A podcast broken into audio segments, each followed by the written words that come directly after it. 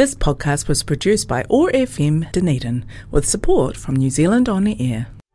It's time for Write Spot with Dunedin UNESCO's City of Literature. This time every fortnight we celebrate Ōtepoti Dunedin status as a UNESCO City of Literature by looking at things literary and this morning it's my great pleasure to have on the line Dougal Rillstone. Dougal, he was born in Gore, he spent a lot of his time around the uh, Mataura River. Um, now he's had a good deal of time to reflect on his relationship with the river uh, as a keen fly fisherman, angler, and someone who loves the landscape. He has produced a book called Upstream on the Mataura. And Dougal joins us on the line to talk about that now. Morena, great to have you with us, Dougal. Uh, good morning, Jeff. Yeah, nice to nice to be with you. It's a special place, uh, special river. When I say place, of course, 240 kilometres uh, of, uh, of distance for you travelling and walking upstream to re- record parts of this book. But take us back to to your earliest memories of time around the river. Well, as, as you mentioned in the in- introduction, Jeff, I was I was born in um, in Gore and lived in East Gore, just a couple of blocks from the Mataura um, for the very for, until I was about seventeen and went to university. I've been connected though with Southland ever since, but. We had the Waikaka stream just um, just at the end of our street, and uh, the river was was um, was our swimming pool uh, back in those days on those uh, uh, the odd warm summer afternoon or evening in Southland, I recall swimming in the river. Um, there's a photograph in my book actually, and I'm so fortunate to have it of me as a one-year-old up to my chest in the river with my father standing over me. So this is the summer of '51, uh, and it's um, at a place we we uh, I later knew as the Bend, just on the north side of Gore. So I became connected to the river very early. My, my first concrete memory actually was um, uh, catching a trout there when I was four, and it was such an extraordinary event that it absolutely um, became set in my in my mind, and and uh, so I can recall that uh, absolutely vividly. So it was my place of fun, really, the the, the place of my happiness, Jeff that early experience perhaps triggering what has been a lifelong passion for you, you I'm sure, angling, fly fishing around the world. Um, and no doubt you've been able to reflect and make many comparisons about your experience of being riverside in, in very different locations. Uh, what can you say about the particular character of the Mataura? Well, it's interesting. You mentioned my walk from the, the coast. I wanted to I wanted to build up a um, reacquaint myself with parts of the river that perhaps I'd become unfamiliar with. The uh, wonderful American writer Thomas McGuane uh, once said that um, it's really only possible to to to know one river well in your lifetime, and perhaps even a, a small part of a river intimately. And I, I had um, at various part, times in my life known different parts of the Mataura. I wanted to pull it all together, but I should say also, you know, it includes um, it's a broad catchment which includes the the Waikaia and and many small wonderful streams that run into it it, it just happens to be, I think without doubt, one of the finest uh, dry fly streams for for brown trout in the world.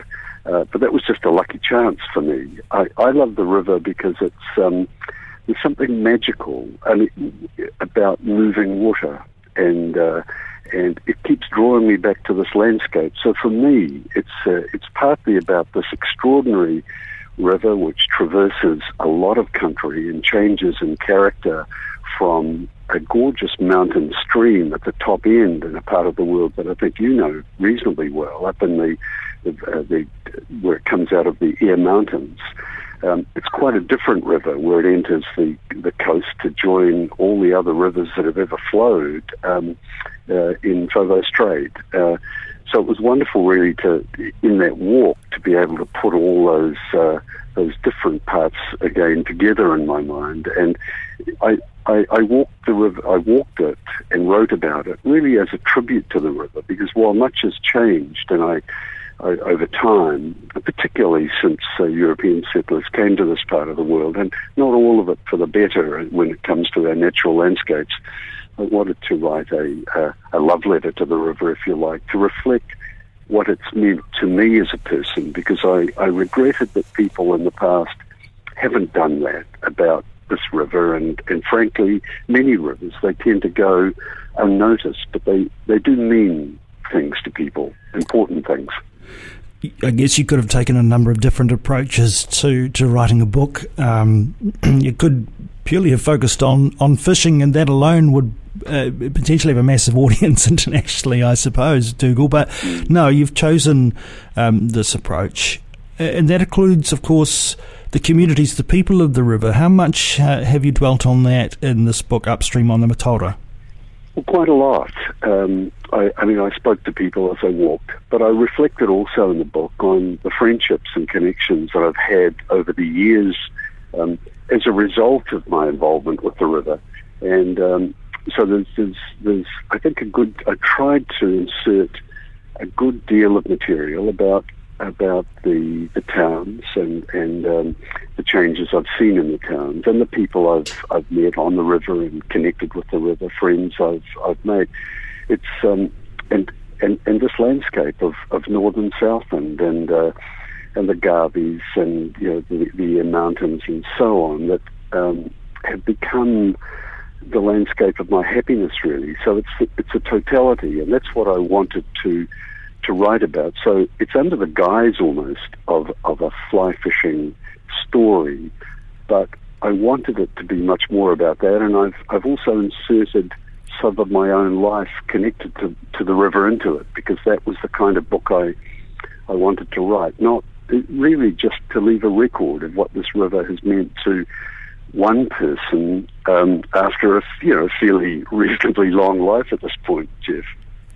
Dougal, um, water um, is, is is is critical to every aspect of life. We know that. We also know that there's much discussion about the health of our waterways, um, the future of our waterways. You, I suppose, with this decades long relationship with the Mataura, will have considered those things, the impact that we're having on it. Do you feel for the river? Do you feel confident about the health of the river?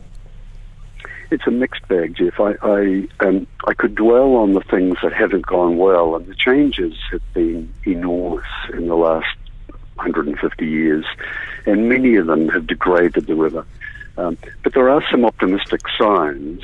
Um, I have reflected, though, in my book about the loss of um, some of the smaller streams that have run into that run into the Mataura, which have been um, degraded by uh, changes in the way we we um, we farm and the intensity of that farming, and it, it, it's had an impact. Um, but rivers have a, a, a substantial restorative power themselves, and given half a chance they recover. So I've, whilst I've I've uh, reflected and talked sometimes quite strongly about the negative changes that have taken place, I, I am definitely not lacking in hope. I think there's a, a better dialogue now about rivers and the way we treat them than when I was a boy. I mean, I, I, I need to tell a story of working for my um, in my uh, uncle's bookstore in, in Mataura when they had a bookstore there a long time ago um, during my school holidays. And one of my jobs was to, first thing in the morning, walk down to the bridge with a bin of rubbish and throw it in off the bridge. And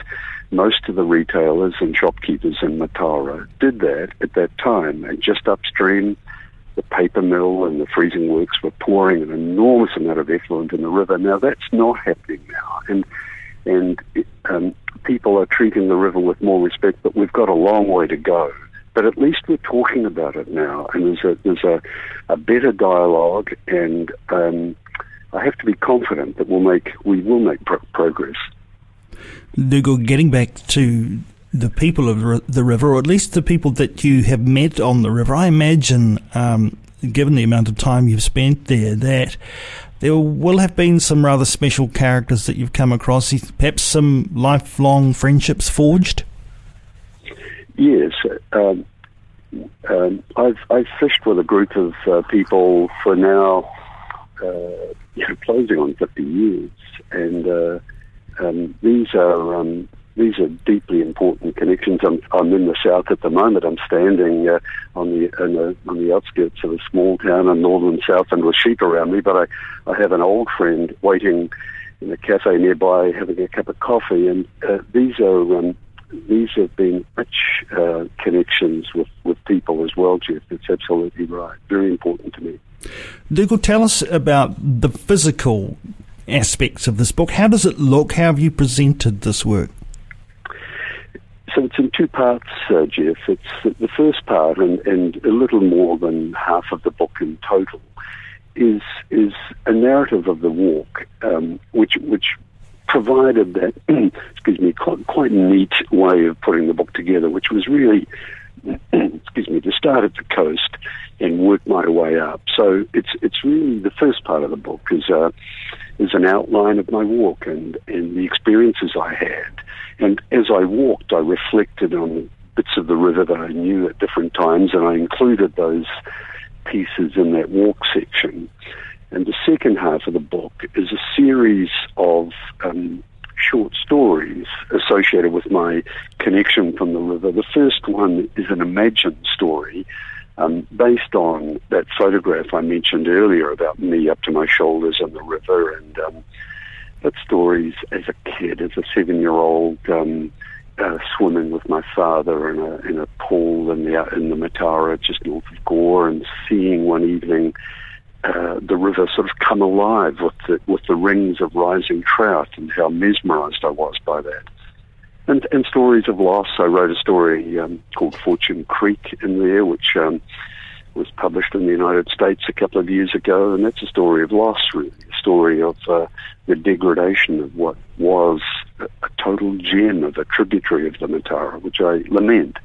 So it's it's in that in, in that form, Jeff, including uh, a story about fishing with my with my grandchildren now. So um, it's a full circle thing. Dougal, who have been instrumental in helping you realise this project upstream on the Mataura? Um, there've been there've been a number of important people. Um, most notably, I I I've been a reader all of my life, and um, but I hadn't envisaged being a writer. Uh, but I realised late in my life that that was something I wanted to do. I wanted to tell a story in particular, and I went to my friend Diane Brown, who's a, a well-known poet and, and memoirist and, and a novelist and so on and um, talked to Diane and, and plucked up the courage actually to join uh, one of her writing groups. And so Diane has been extremely helpful, and as have the people in that writing group who critiqued my work and helped me, um, encouraged me really to write um, a different kind of book, if you like, to one that might have been written by just somebody focused solely on fly fishing. But I've had good advice from a number of other people um, through that process, and that's part of this wonderful literary scene in Dunedin. I'm, I'm, i feel so privileged, really, to know um, and be able to talk to a number of really fine writers, and so the environment has played a part uh, as well. I've um, I've fished a lot over the years with um, my wonderful friend Kevin Ireland from Auckland. He comes down and partly to fish and partly to be with the people in the south who he's got to know. And Kevin's been helpful and uh, wrote some nice things about my book. Um, so yes, there've been a number of people, but uh, and and Jeff, I probably missed folk who I should have mentioned, but uh, it's been a very helpful environment. Well, congratulations on the book, Dougal. Upstream on the Mataura, a special publication, and I'm sure many of our listeners will be looking forward to reading it.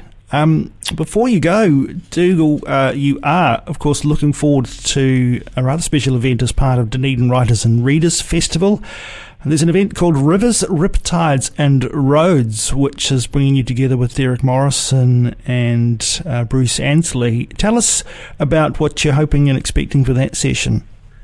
Well, firstly, it's, it's such a privilege to be to be asked to, to be involved. I've, I've been a in the audience of that event for a number of years. So to actually be there is a bit of a dream in a way.